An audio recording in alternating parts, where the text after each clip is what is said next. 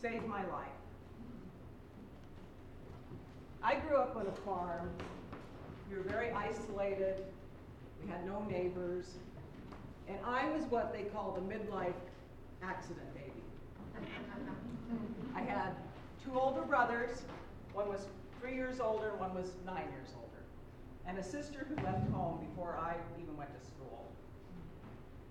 So, pretty much for playing, it was either the farm animals or my brothers. And if you've had older brothers, torture doesn't even come close to describing what went on. But I adored him, and I was always trying to tag along. And I remember at one time my brother went and got some cigarettes from my mom, her pack that she laid around, and it, we went out behind the barn. And they were, my brothers were like inhaling and blowing smoke rings, and here I was coughing, and they were hard to compete with. Another time I remember we had we were out playing in the chicken house. And there was this big landing, kind of an open door facing the woods. And uh, one of my brothers had to take a leak. So he said, Hey, let's have a pissing contest. now, I know what you're thinking. That's pretty naive, but I wanted to join in. Remember, I'm very small. I didn't know.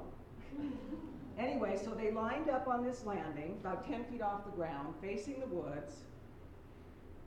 I'm there too, and they unzip.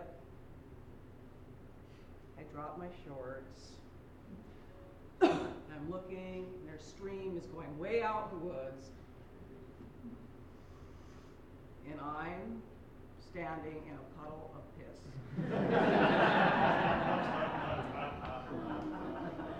Sad but true. But you know, there was one thing that I was really good at, and that was art. When I got to elementary school, first grade, the teacher hung my painting of the rooster in his office right behind his desk. I was really proud. My friends and family all knew me as the artist. And I remember I had the gift of drawing what I saw. Now, sometimes that got me in trouble. Like that time I did the drawing of the teacher with the zit.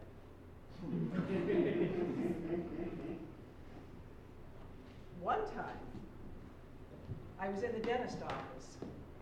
Now, the dentist was my mother's best friend's husband, and he was like the worst dentist in town. but we had to go to him. I said, Mom, why do we have to go to this guy? And she said, Margie, he needs the business.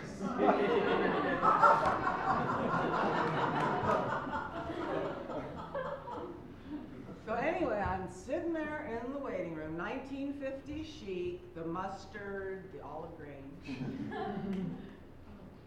and I'm a little bored and a little apprehensive. But his wife, the receptionist, right, has laid out the highlights magazines. you know, those educational ones? Oh, I get those out and I'm looking through, and there was one, and you connect the dots, you know, this type. One, two, three, and then it makes a picture. And then you're supposed to color it in, right? Well, I have never been a coloring book sort of person. So I lost interest about on number five. Then I took out my uh, some p- paper I had from school. I started sketching. I started sketching, and I was really into it, and you know, just thought, well, that's great. And then the receptionist, his wife, called me into my appointment. Well, you've all been there, right? The chair. So I get in that chair, and I have this, he puts a rubber dam over my face. I think they still have these, right? Anyway, puts a rubber dam and then stretches it tight with elastic. It was really tight. And then to make it even more taut, he puts these sinkers, or little weights, on the bottom. Then he injects Novocaine. Lots. My mouth feels like orange pulp. Now this man, we knew I knew this man because he did stuff with my parents as couples, you know. Wife's be- was my mom's best friend. And we knew of him as the most silent man in town. He never said a word. My parents would go places and he would spend the entire evening not saying one word. But with me in the chair, rubber dam, suddenly he became Mr. Loquacious. it was never a yes or no question. No, no. It was always an open ended question. Like, Margie, what are you going to be doing on your spring vacation? What sort of activities? And I would be like, uh, I couldn't say a word. Not one word. It was really frustrating. I was got through the appointment though because he had this pink stuff in kind of a spray can by his tools. And I kept thinking, oh my God, if I could get to that, that was just like the best thing. Pink peppermint tasted so good. Well, anyway, I got through the appointment, ran out the door. My dad took me back to school.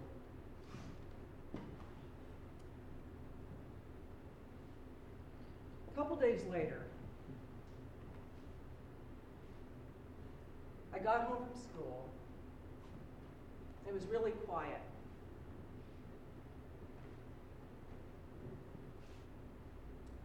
My mom upstairs called me up to her bedroom, and I knew that was bad.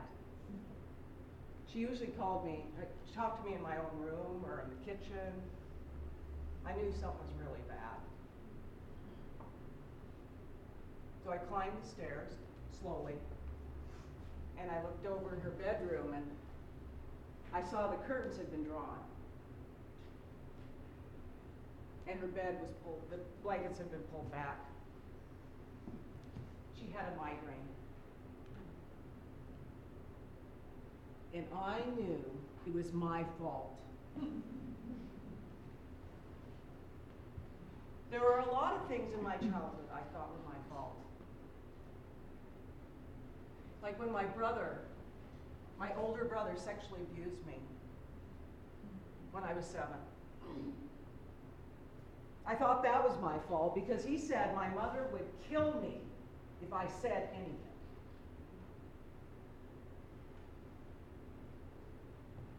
So I saw my mother standing there, her back was to me, and she had one of these vanities. And she had one of the drawers open.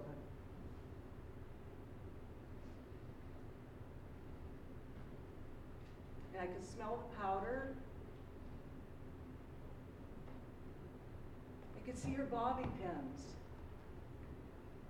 One of the lipsticks I've been playing with. And then she held, she got something out. It was my drawings. And at first I thought, my drawings, my drawings. And then she turned to me and she said, What is this? what kind of a dirty, filthy drawing is this? You've embarrassed me. What's wrong with you?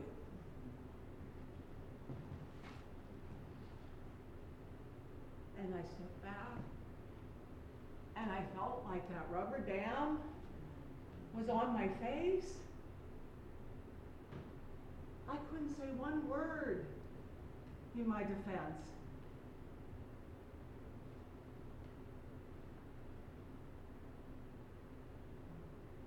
Well,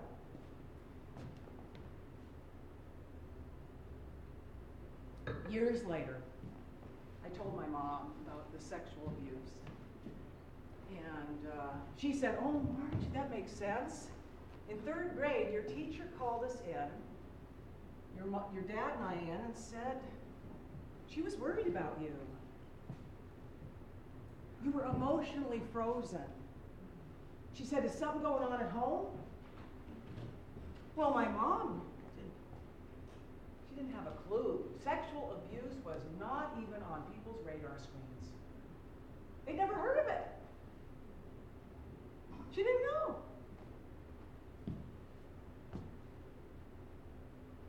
But they say kids always tell. Maybe not with words. I think my drawing was a cry for help. And she missed it. She missed it, but drawing was a way of expressing myself. And I felt good about that. And telling my story is a way of expressing myself. And I feel every time I tell my story, it's like one of those, on that rubber dam, one of those weights drops off. Mm-hmm. And I feel.